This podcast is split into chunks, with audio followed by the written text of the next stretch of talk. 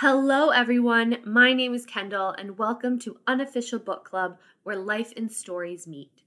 And just like any book club, we'll only be spending half the time actually talking about books.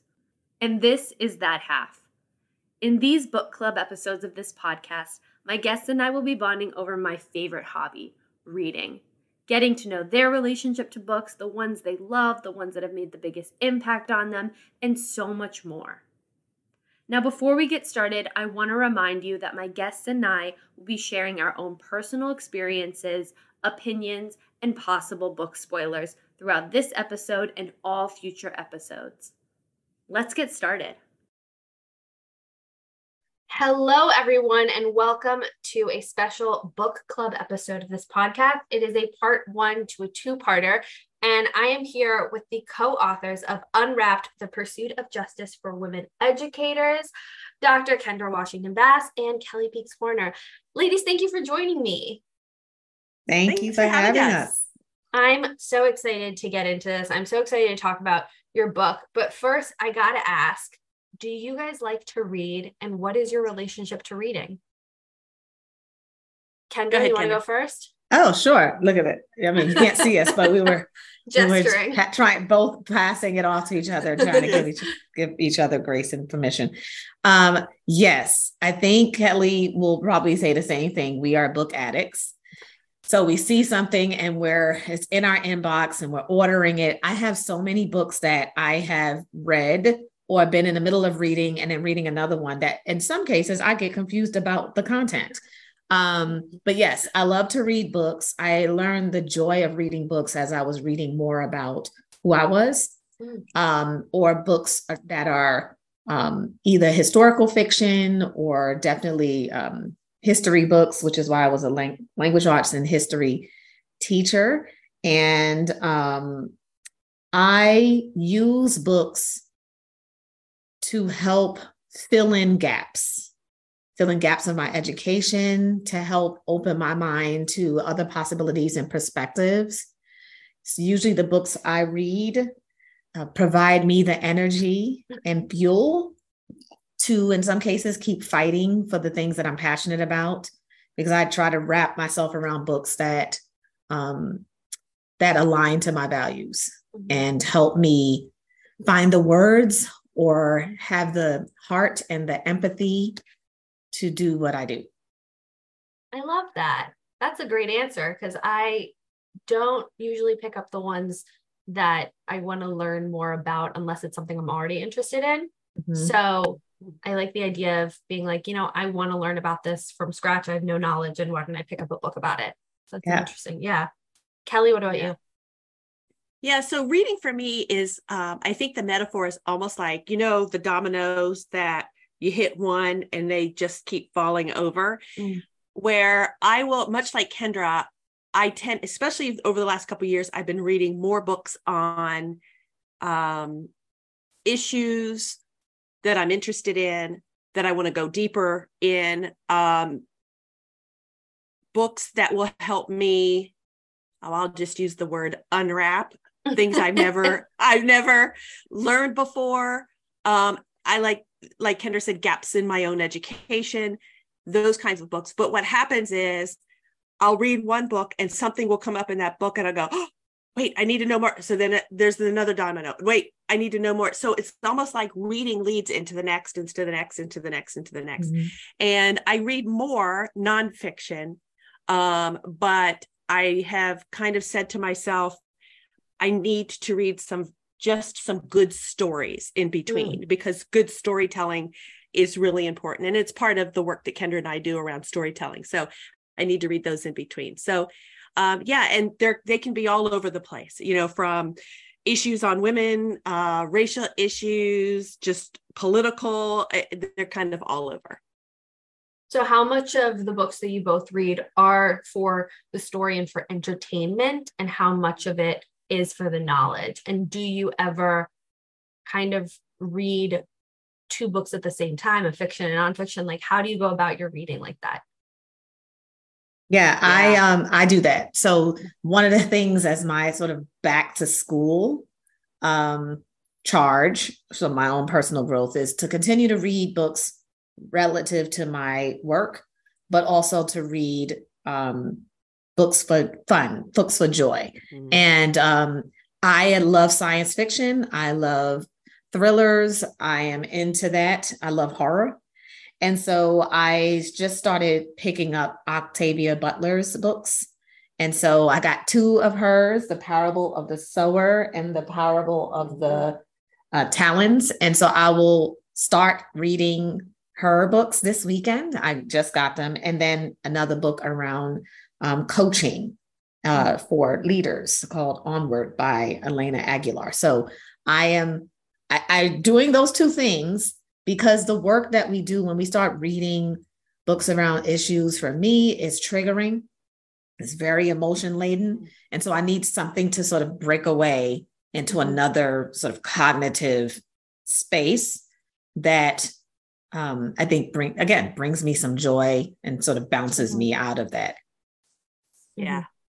Yeah, I'm really bad at trying to, you know, it's I, I in in the leadership development work I do, I tell leaders all the time there's no such thing as multitasking.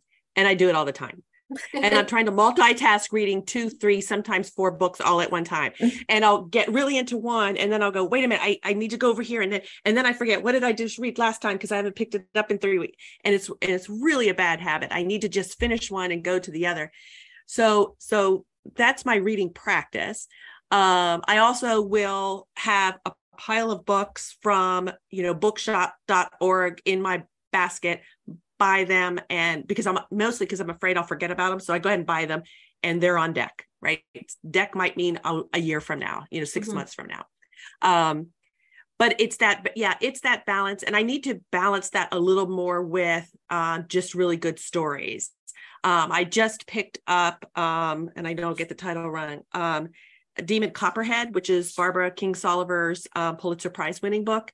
Um, that is just supposed to be just a good story. So that one I'll start soon, but I'll just keep reading all those. And just like Kendra, there's a lot I read for work. Um, and once I've kind of used it and I tab it, and it almost becomes a textbook for mm-hmm. me, and I can refer to it over and over again. So those are more utilitarian type of books. Um, and I just need to have and then I have books of, of things that I'm just interested in and then you know the ones that are just good storytellers but I just need to do I think I need and that's kind of a, a commitment I made to myself is let's finish one before maybe we go on to two three and four and do you both use Goodreads or have you ever used Goodreads as a way of tracking your books seeing reviews etc yeah you know what um I've used them sparing. I've used it mm-hmm. sparingly, but I think in this, so in the past year, I've used word of mouth. Mm-hmm. I have a friend of mine who is, if I go to her and be like, what are you reading? She will tell me what's the latest and greatest. Um, she does mostly audiobooks because of her job. Um, so she just listens to them. Yeah. So she has lots of recommendations for books. And and that's how I got back into reading fiction from a lot of her recommendations. So I see her about once a month. And so she gives me an update on the book that she's reading. And then I pass on something that I'm I'm reading. I find that I like to listen to the books if I'm walking or doing something around the house, but I also like to have the book mm-hmm. in my hand, especially if the narrator of the book is the author Oh, then yeah. I love to listen to that person's voice and read. So mm-hmm. yes, I'm paying that author twice. Yeah. And I okay, I'm okay with that. Yeah, especially if it's a memoir. Like oh. certain authors, oh, yes. like Trevor Noah reads his own memoir, and that's how my mom listened to it. And she, because he's a comedian, you get the comedy yes. Of him in his own story. And so that's yes. a great way for an audiobook. Yeah, for sure. Yeah. Mm-hmm. And gosh, you made me, you, I just completely forgot about Audible. Uh, there's all that. yep. There's all that Libby, too. Yeah. Libby, Audible, yeah. all of it. Yeah. Mm-hmm. And I use, you know, I use Audible more than Goodreads to screen because sometimes mm-hmm. what I'll do is I'll buy a book on Audible. I'll listen to it while I take my walk or, you know, or in the car and I'll say, okay, I need that hard copy because I need to take notes. I need to tab it. I need, you know, or mm-hmm. yeah, this is good information, but I'm not sure I need the hard copy. I don't use Goodreads. And I'll tell you, to me sometimes it's it's like listening to the critics for a movie. You know, I and it's if I'm interested in it, and like Kendra, I would rather get a recommendation from someone who read it and said, you know what, it's neither it it it, just kind of repeats itself. It's not, you know, really, it's not that as in depth as I think mm-hmm. you'd want to go. Um, or yeah, this was awesome. You know, someone who's who I know has, or I have other interests. One of the books that um, I'm about to finish is The Immortal Life of Henrietta Lacks. Oh my and, gosh. And there's a reason I'm reading that. And this is how I choose books one, you know, her family just won a huge award. Sure finally. Did. On her birthday. Finally. Yes. August finally. 1st. Yes. And it, and if your um if your audience has not read that book and know who Henrietta Lacks is, they need to read it because they they are they need to be incredibly grateful to her. Mm-hmm. Um, uh, and the injustice that was um, done to her. But the other reason I'm reading it is I live right outside of Roanoke, Virginia. And in this fall, Roanoke is replacing a Confederate soldier monument with a monument of Henrietta Lacks. Wow. So when I found that out, and it's they've it's been in place for the like the last year, and the sculptor is a professional sculptor, but the creator of the sculpture is a very young black man who is incredibly talented artist. And so when I found out that was going to happen, I knew this is how I choose one way I choose books. I knew I needed to know the story. And so that's so that's what drives me to books more than someone who I don't know, an anonymous critic saying mm, not so good or not as good as the last one. You know, let me read it and I'll decide. Mm-hmm. Mm-hmm. Yeah, I like that. I also like that you get to pull in like we said like there's entertainment books but then the books that relate to like your life or your history or your experience or somebody else's experience and then be able to see that kind of live in the real world with you is really a cool part of it as well. Yeah. And so yeah. what are some of your favorite books? I know favorite. it's a hard question. Hmm.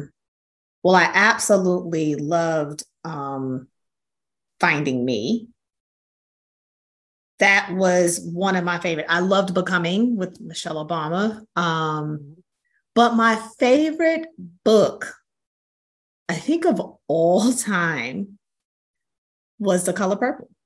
Really? Mm. I, I remember reading it in, in the high school. Um, I, I remember reading it. Was it high school? Let me see. Yeah, because I I read it before so it must have been earlier than that because i think it came out in the i think the movie came out in the early 90s or what yeah, have you but and the it was new movie the new oh yeah that's coming out. i have I, i'm not quite sure about that yet but it's like it's a musical version of the the book slash the the film but it's still done by i think um, steven spielberg but there was something about that story something about alice walker's style of writing um, mm. that has always intrigued me. Alice Walker and Maya Angelou, I know why the cage bird sings.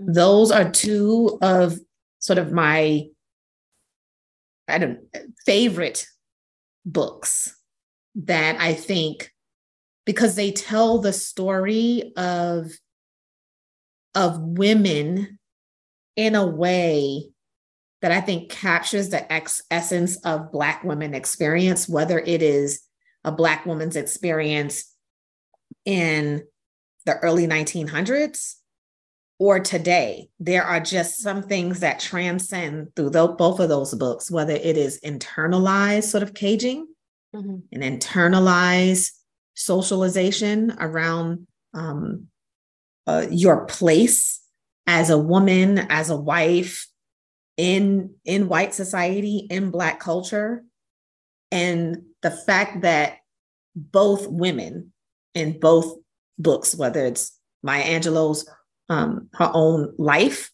or the life of Celie, came out of that. And I just love, even in the musical, where she just exclaimed, I'm still here. And there's something to be said about that strength. But the people forget what women have to go through to exclaim mm-hmm. at the end, I'm still here. So those are the two books that I think, no, not that I think, I know have absolutely shaped my life or been memorable in my mind mm-hmm. that um that I love. And Kelly, what yeah. about you?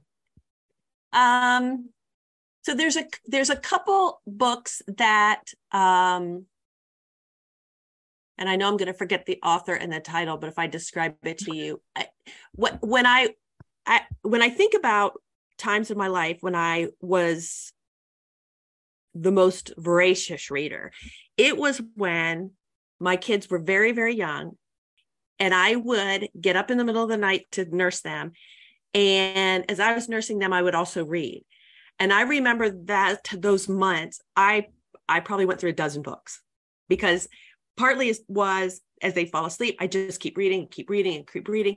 But they were books that were just they were nonfiction, just for enjoyment. They were what I would call like beach books, you know, mm. summer summer reading kind of beach books. And they always had those kind of books. I'm always looking at the beginning. What's the book for the summer? You know, what's the book everybody's reading this summer? What's everybody reading at the pool or at the beach? Because it has um, it has an emotional connection um, for me. So I still like those kind of books. But a couple of years ago, I started, and and actually, my daughter Shelby um, kind of got me on this kick a little bit because I watched her doing it. Started rereading some of the old kind of classic books that we read that we had that we were forced to read in English literature class. Like I reread East of Eden. Um, mm. I reread Little Women. I re I reread just because it's interesting to come to it with a new perspective, more experience. Um, you can bring more to the story. I don't have a teacher standing over me going, "You're going to have to write a six-page essay when they, this is done." Yep. I can read it and just enjoy the story, and I and and I really enjoy doing that.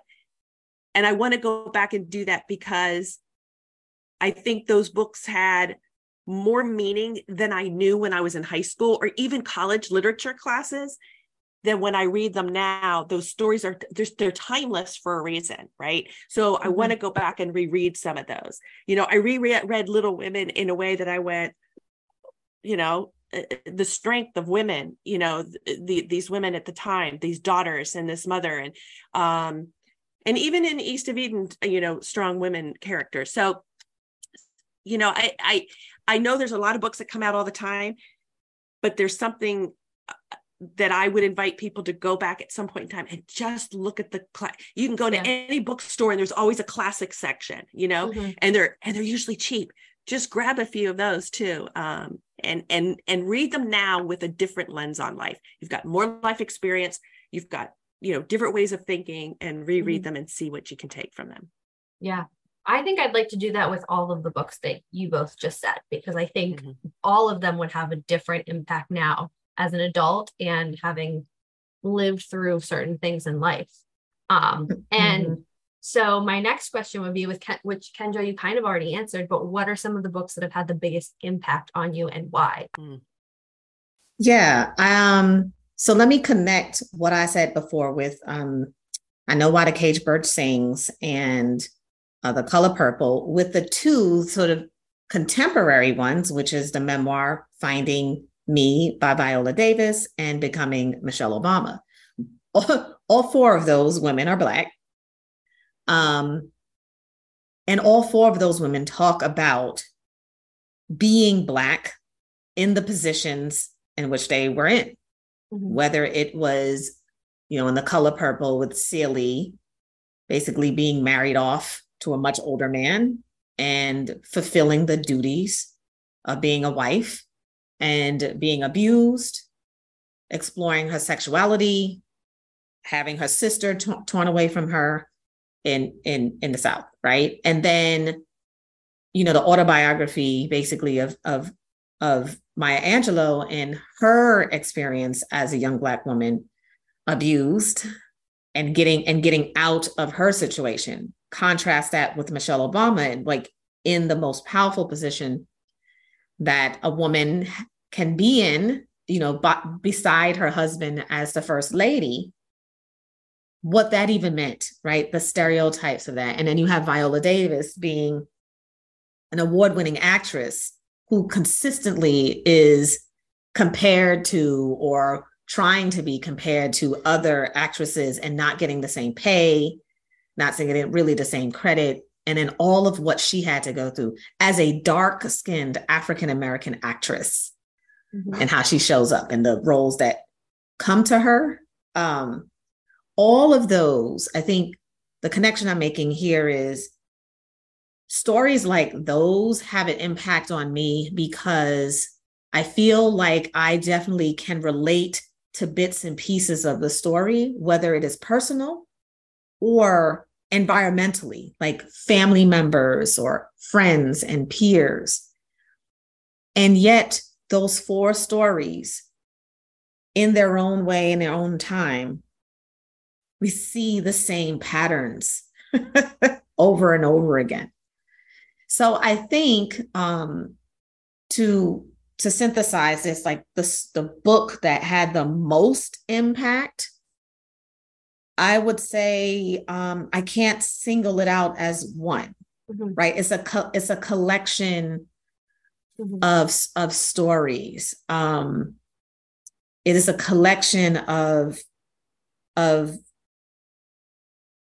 the moments in time for these four women that I think have had a significant impact on my own storytelling, as well as the unwrapping that Kelly and I are doing. Like, mm-hmm. so how, how, how to take what these women did and how do I, how do I use those, those strategies? What is, what is good to use? What is not?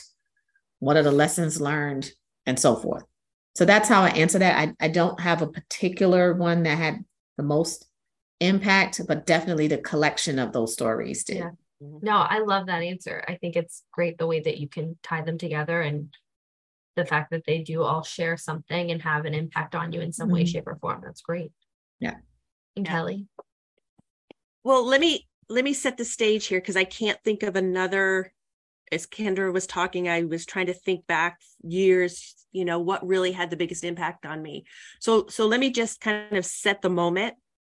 Um it was in in 2020 and Kendra and I were starting to talk about what we were going through individually, our work experiences, you know, how we were really looking for kind of our next journey. Um, I was a little ahead of her, having gone through my own, I call it work trauma, work trauma. She was beginning to go through hers. And at the same time, the world was shut down because of COVID. And we all witnessed on video the murder of a black man in Minnesota. Um, we wit- we witnessed for the I think for many for the first time we witnessed what the, the black community, the communities of color have been trying to tell the white community for a very long time. And we witnessed the murder of George Floyd. And as a white woman, I could react several ways. But I think maybe the educator and learner in me said, I, I need to know more because I was reading all these posts on social media about this. And, and I'm like, wait a minute. I there's gaps in my own understanding. And so the book that kicked off, I think, a whole unwrapping of my own internalized racism, understanding of my white privilege. Under it was for me personally, it was a game changer. And I think it was a life changer. And I think it's part of what brought brings Kendra and I together because I have to do my own work separate from she and I in order for she and I to show up together um, in the work that we're doing. And so that was How to Be an Anti-Racist by um, Ibram X. Kendi. Everybody was reading that at the time, mm-hmm. right?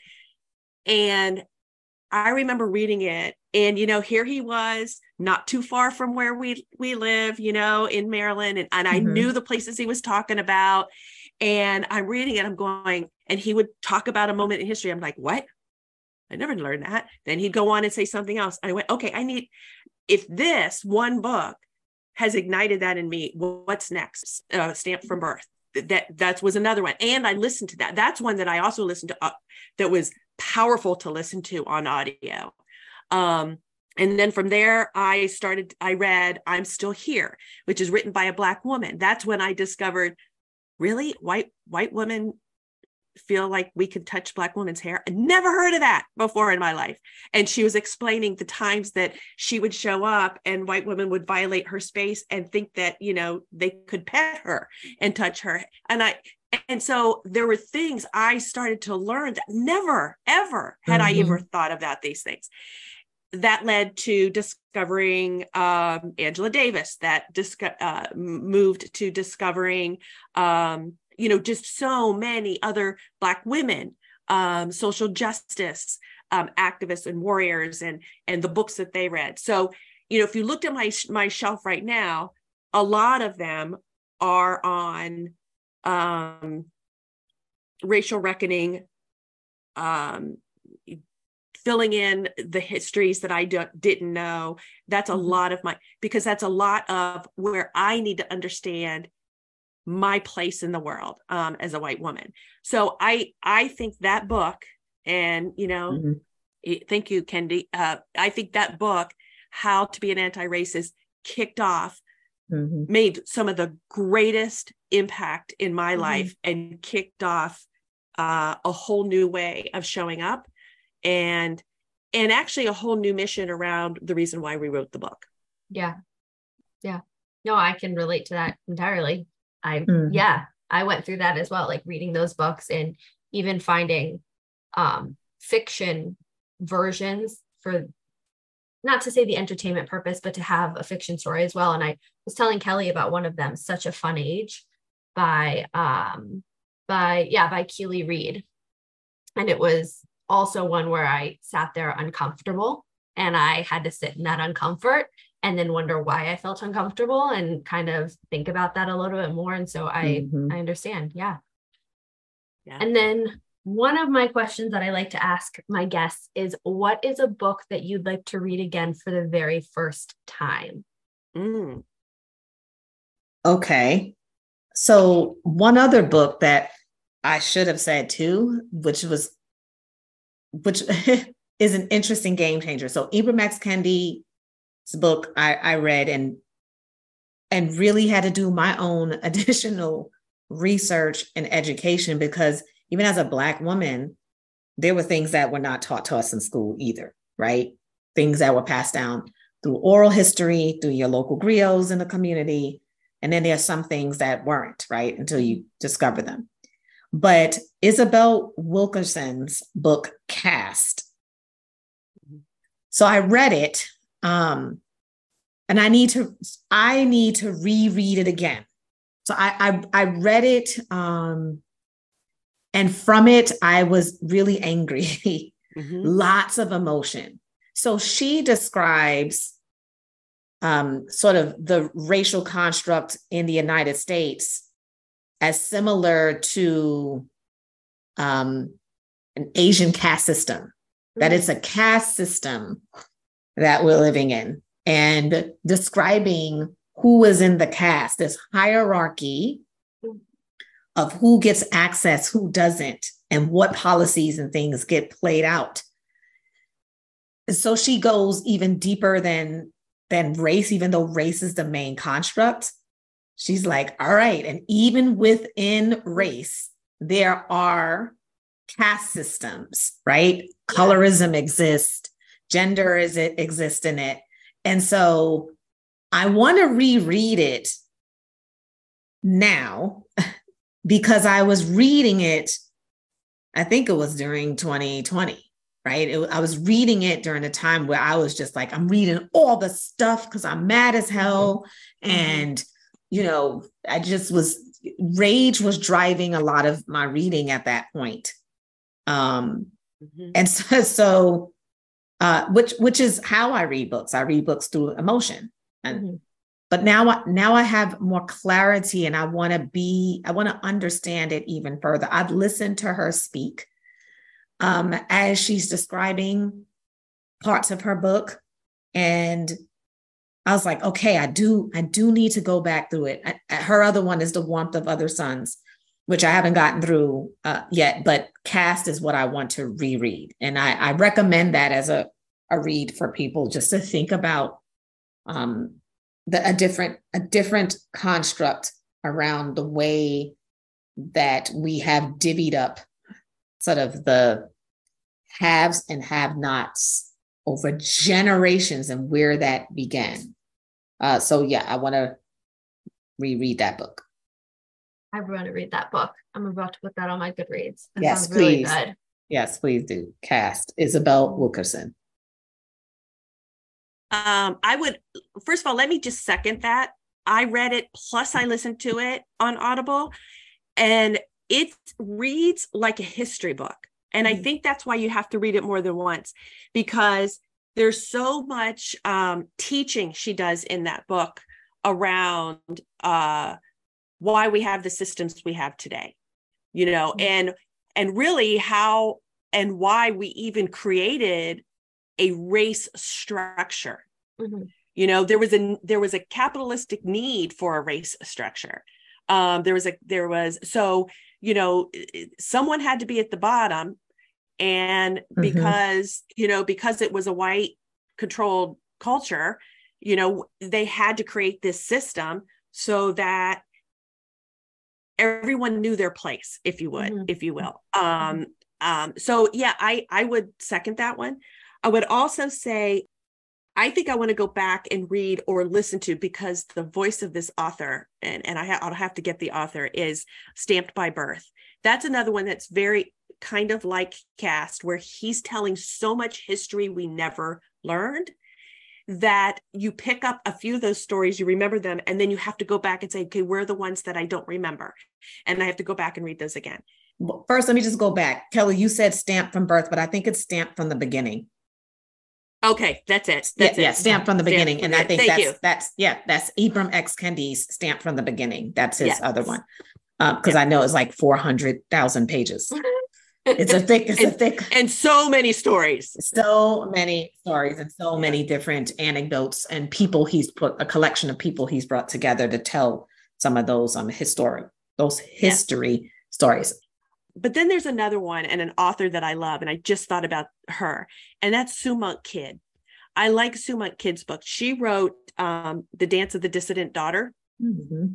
And it's really about a woman's coming into her own after being raised in a very conservative, um, evangelical kind of family. And and her finally uh, I, I like to say sometimes you know when we read these kinds of books the the our lens becomes clearer. You know we mm-hmm. we just we start seeing clearer. And there are things that now we can never unsee. There's things we can ignore but we can never unsee them. Um, but she talks about how the position of women within the evangelical church and how she started to want to change that the struggle but then how she came through that on the other side around as a woman i'm okay. And no one's mm-hmm. gonna you know that she had to shed some of that um, shame that the church was giving her and th- things like that. But it's a it's a beautiful book. She also wrote um, a book that called the book of longings. And it's a fiction book because it's the story of Jesus written from if as if he were married and it's wit, written from his wife's point of view. Oh, interesting. And it's it's really really good. It's just um it's it's a woman's voice, it's a woman's story. Um and it's it's it's factually there there's in fact she she says in one podcast she said that uh, at one point her daughter had to tell her quit researching you know the greek and roman time during that time you know and you know more about how you know colosseums were built because of the research you did for this book than anybody just write the book and it's a mm. beautiful story mm. if as if um you know jesus what had had fallen in love and married what would the what would that what would that whole yeah story be from the lens of his wife Mm. Mm. That's interesting. Yeah. It's very good. And so this question I'm curious, do you think the book is always better than the movie and why? mm. I will say yes, yes, yes. I I we I have this debate with friends all the time. Um, so yes, I am a person who will read the book before seeing the movie. Um, mm. in some cases, I'll read the book and not see the movie. Oh, okay. And just be like, mm. so the color purple, for example, I was like, right? Because you know, there's certain it's Hollywood. So there's mm-hmm. certain parts of it that you're like, oh, that's romanticized, mm-hmm. but that is not really how it went down. Like it is, it is much more atrocious mm-hmm. what happened to Celie than what you saw on TV, right? Um, in the movies. So the reason why I like books um, first before film is I get to connect with it in a different way. Um, I get to assign sort of the characters and what they will look like based on the imagery in the book. Mm-hmm. Um, and sometimes when you try to do that on film, it can come out as caricatures or the stereotypes and biases come through big time. Like I want my own p- personal stereotype and bias, right? Yeah. Created in my head around what that means and make that connection. I think some films do a good good job of sort of holding true to the book, but there are p- parts, there are times when I've watched a film and felt disappointed. Around particular scenes or whatever, and was like, oh, or a little mittance of mm-hmm. a particular chapter or the sort of paring down of a crucial yep. moment that changed the trajectory of a character's life. So I I am a huge proponent of read the book. I tell my children like do do not see that movie until you read read the book. If anything, I mean I've given them the book like read this yeah. before you go and see that. I mean even thrillers, right? Like Michael Crichton's books, right? It's like, okay, Jaws, read it before seeing it. Now, mm-hmm. Jaws came out in 1975, so I was three years old, so I could not read Michael Crichton's book on Jaws, uh, but I did go back to read it, right? So I find that things that I really like in the movies or have come out and they said, we know that was a film first, I mean, a book 1st i mm-hmm. I'll read the book before I'll see the movie, hands down. Yeah. Yep. Uh, at 100%. And I think part of a lot of it is because uh, we lose the ability to imagine. We lose the ability in the book then to create our own characters, the mm-hmm. way they look, the way they feel, the way they smell, the way they, we lose that ability because when we watch it on screen, we're receiving yeah. the producer's version of those mm-hmm. characters. Mm-hmm. And so when yeah. we read it, when we read it, we get to create that world. And I remember the movie that hit me and I went, nope, not again. And and I just remembered the author when I was um, nursing the, the girls. I read a lot of Pat Conroy books. And I remember I read Prince of Tides. Mm-hmm. Then I went to see the movie with Barbra Streisand. And I went, this is only a third of the book. Where's the rest of the story? This wait a minute, she didn't go from there to that. What happened to all that in between? Well, they only have what two hours, an hour yeah. and 50, whatever. So they got to get all of that content into, and that's when I I remember so clearly walking. I go, nope, never again will I go yep. see a movie, and because the book has so much more detail in it, and and and and I got to create the characters in my mm-hmm. mind before you know. If I read it now, I, I would see Barbra Streisand as the psychiatrist mm-hmm. right? Mm-hmm. And Nick Nolte is the patient. Right. So, right. uh, so I'm not going to do that anymore. So, yeah. So I 100% agree because it yeah. it it doesn't rob us from the ability to create that fantasy world in our mind that authors are trying to create. Yeah. But but I'll say this too, like as a counter. So it's going to sound like two things out of my mouth. So I I am a I am a film buff, right? I got a degree in film. And there is something that I love about filmmaking and storytelling. Yeah. And there is there is a place for amplifying a story to a massive audience that mm-hmm. in some cases would not pick up the color purple, right? So yeah. who picks up the color purple and reads that? Who has access to it, even knows about it?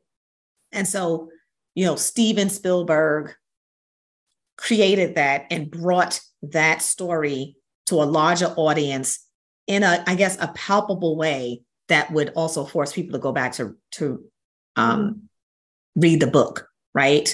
Or um, the immortal life of Henrietta Lacks. Oprah Winfrey produced that yeah. film, right? That you have to read the book.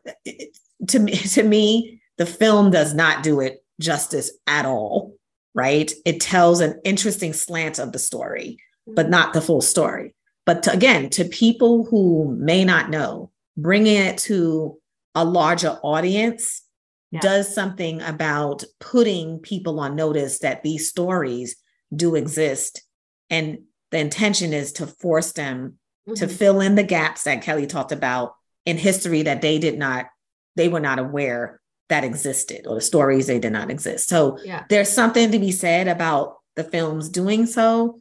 I just think there's a there's a there's a commitment that the audience should make to read read the book yeah. and and really understand what was missing and the nuances of, from the author's point of view no definitely yeah I, and I, let me just add because I, I what i hear you you say kendra too is that art in general whether it's books fiction yeah. nonfiction movies documentaries good stories art in terms of just you know still art paintings they have a societal impact you know sure. and and when we when we debate this in schools well are we going to cut the arts program are we going to it, it it it has a societal impact and it's important for our society and it's a way people can access stories mm-hmm.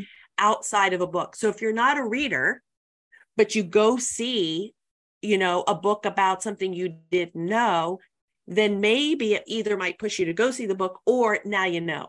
Yeah. You know mm-hmm. otherwise you wouldn't know. So so yeah i think that there is the the the storytelling in movies is important and film is important. Mm-hmm. um i just think if you're a reader and you love the beauty of a good deep well thought out story the book comes before the movie yeah yeah definitely and i'll even add on to that Kelly, your daughter Shelby, and I had a discussion on my podcast about this for an hour, but the Percy Jackson series, for example, oh, yes. was like like my sister Morgan was obsessed and we loved those books and it's how we learned about Greek mythology before really understanding it. And we've talked before that the movie came out and it was trash. It was the worst. Now, years later, Rick Riordan, as the author, has now signed on with Disney Plus to make, I believe it's going to be a TV show. And because it's so many years later, they have now changed it to be the cast is going to be around the right age. The cast is more diverse. The setting is more as alive as it should be. Just from the trailer, you can tell that they're taking this story and making it really current and they're making it giving it it's the homage to the story that it should have been and i think that mm. you know having the time to sit back and do that and reevaluate it and reevaluate the place that our society is in now and how they want to tell that story is really important and mm. will make it something that now I'll go I'll watch it you know I wasn't 100% sure before but now I'll watch it because mm. I yeah. have more I have higher hopes for it now yeah mm. that's a good point so before I get into my final couple questions for this part one, I have a couple books prepared that I want to suggest to you both. Okay. So the first one, I thought of you, Kendra. Mm-hmm. It's called Unlikable Female Characters The Women Pop Culture Wants You to Hate by Anna Bogutskaya. Um, it basically takes women in film for, throughout all of the history of film and you look at the different characters like the bitch the slut whatever it is that and looks at how they're portrayed and especially to their male counterparts especially white women versus women of color. And it's very interesting and it made me kind of stop and think and look at my own internalized misogyny and when it comes to different characters. And so that one i really enjoyed. Mm-hmm. um, and then in line with that is an anthology of essays called pretty bitches on being mm-hmm. called crazy, angry, brassy, frumpy, yep. feisty, and all other words that are used to undermine women by Lizzie Skurnick and other amazing authors. And then there's one that's more historical and it's called When Women Ruled the World, the Six Queen of Egypt, Six Queens of Egypt. And so it looks and tells the story of six female pharaohs and looking at how they were leaders and then kind of comparing them or looking at women leaders today and analyzing them. And then for a fiction one, it's called The Foundling. My mom and I read it a mm-hmm. couple months ago, mm-hmm. and it's inspired by a true story about the author's grandmother, but it is a fictional tale of something that existed back in the day. So in 1927, this 18 year old woman starts working at as a secretary at an institution for mentally ill, mentally ill women. I'm using quotations because it's women who just don't abide by society's rules. Yeah. Or my favorite and the worst explanation, it's it's men hysterical. who drop off their yeah, yeah hysterical hyster- women. Hysterical. So like men mm-hmm. that drop off their wives because they no longer want to be with them. I mean, yeah. it's kind of ridiculous. And then, so those are kind of the first few I had in mind. And then I also have a really good thriller by Riley Sager. It's called The Only One Left. Oh, I read that. Ooh, yep. Okay. That mm-hmm. one I mm-hmm. gave actually to Madison Kelly, your daughter, mm-hmm. for her birthday this year. But that one was really good. And then if you like a more horror version, and I'll tell you the movie already sucks, don't look it up on Hulu. It's called No Exit by Taylor Adams. And that okay. one had me on the edge of my seat, just freaked out. And it was really, really good. So you just but, gave me the books for the year. Yep. Um, real quick though, um, when women rule the world, so I started watching on Netflix. There mm-hmm. are a number of um, series. There's two right now that are out that are narrated by Jada Pinkett Smith. One mm. is called Cleopatra. Mm. So it tells yeah the not the Elizabeth Taylor version of Cleopatra to the to the point of what she actually probably looked like, Yep. Um, her relationship with Mark Antony and Julius Caesar and what she did. Like she was the last Egyptian mm-hmm. pharaoh. And then the other one is about African warriors. So we we saw uh, earlier this year again um, uh, the movie vi- with Viola Davis. Um, yeah. You know, uh, oh shucks, Woman, Woman King. King. Woman King. Mm-hmm. Excuse me. So this mm-hmm. is about these African queens or warriors, warriors mm-hmm. actually, uh, during the time of the slave trade and the Portuguese um, sort of colonization of Western Africa.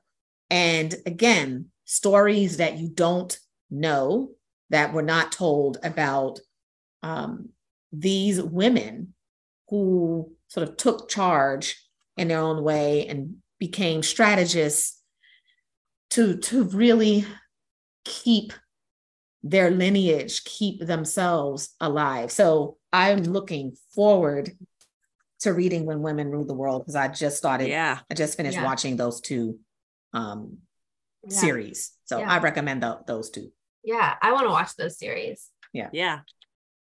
And so my next question for you all, and probably a final one based on timing, unfortunately, is what are you currently reading? Currently reading. That's a hard one, but I think I I shared um, with Principal Kafele that this book Barracoon by Zora Neale Hurston. Um, I finished it, so my current reading is shifting to Octavia Butler's books. But um, this book uh, is one that uh, will absolutely sort of give you another perspective on the enslaved the, the, the slave trade. Mm-hmm. and this is a story about Cudjo Lewis who his family were on the final slave ship that came into America.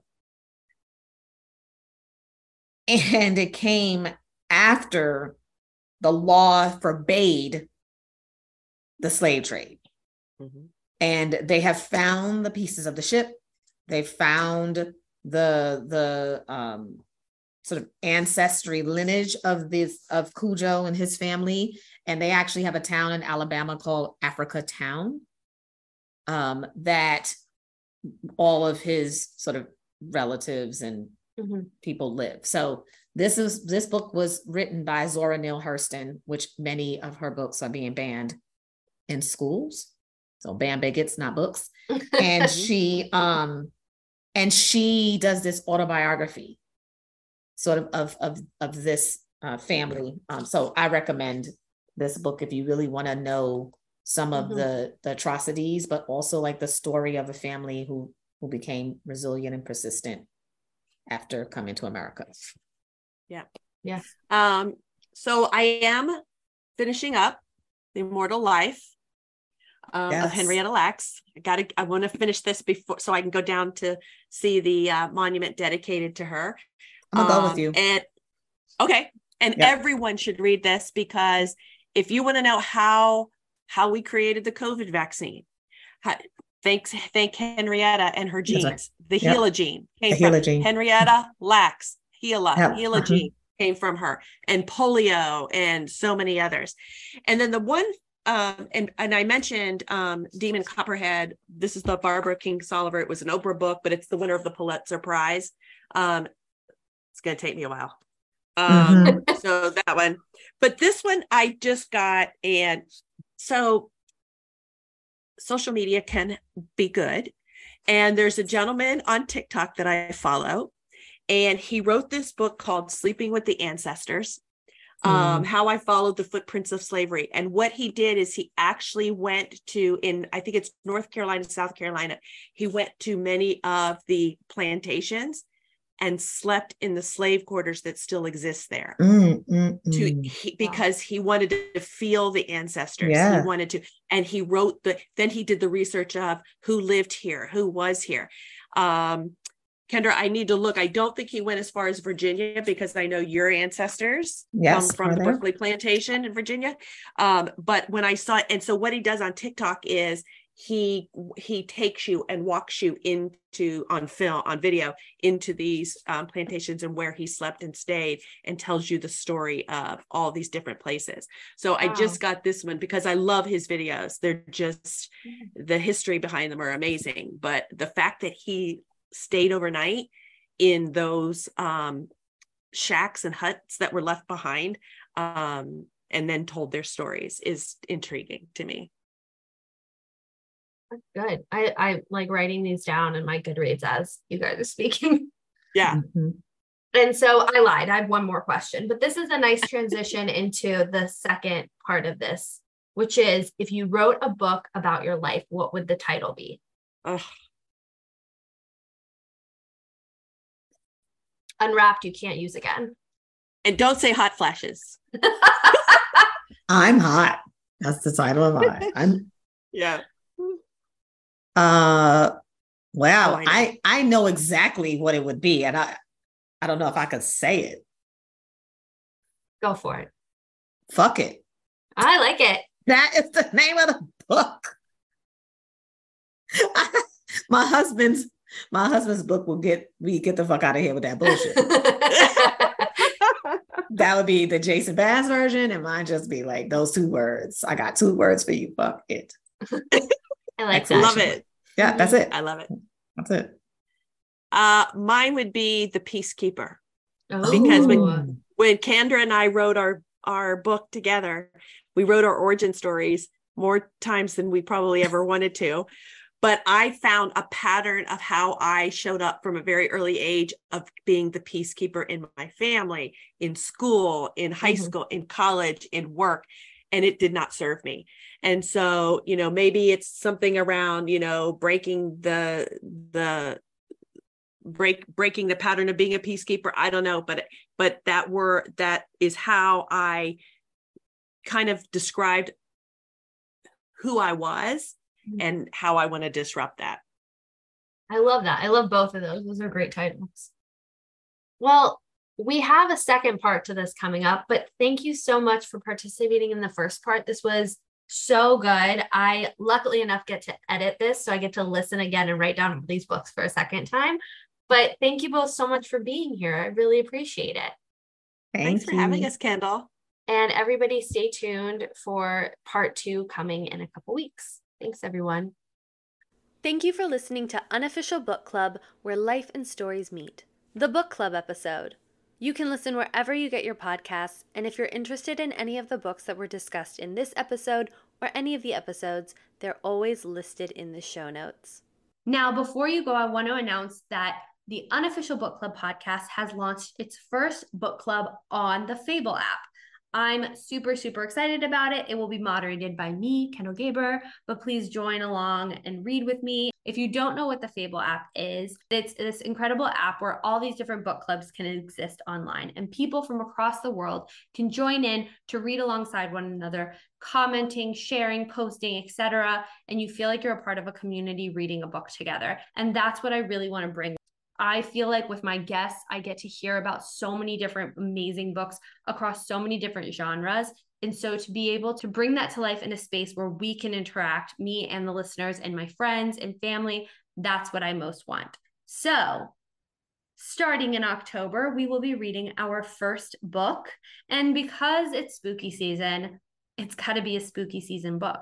So, the first book of the month is Payback's a Witch by Lana Harper. I've heard nothing but good things about this book, so I'm super excited to read it. And I've picked our November read as well, which is going to be One Dark Window by Rachel Gillig. So, if you find that our October read, Payback's a Witch, is not for you, then join us in November to read One Dark Window, which is more of a fantasy book. Again, one I've heard nothing but good things about. So, I'm super excited. But please join whenever you want each month when a book feels like it's calling to you and read alongside, comment, share, reach out to me on Instagram with any book suggestions if you have any. Because starting in December, I'm going to be putting out polls on Instagram to see what books you all would want to read next. But in the meantime, join me in October to read Payback's a Witch by Lana Harper, and then in November for One Dark Window by Rachel Gillig. I'm so excited to start this and see where it goes. Thanks, everyone. Follow me on Instagram and TikTok at Unofficial Book Club Pod, and don't forget to rate and share with all of your friends.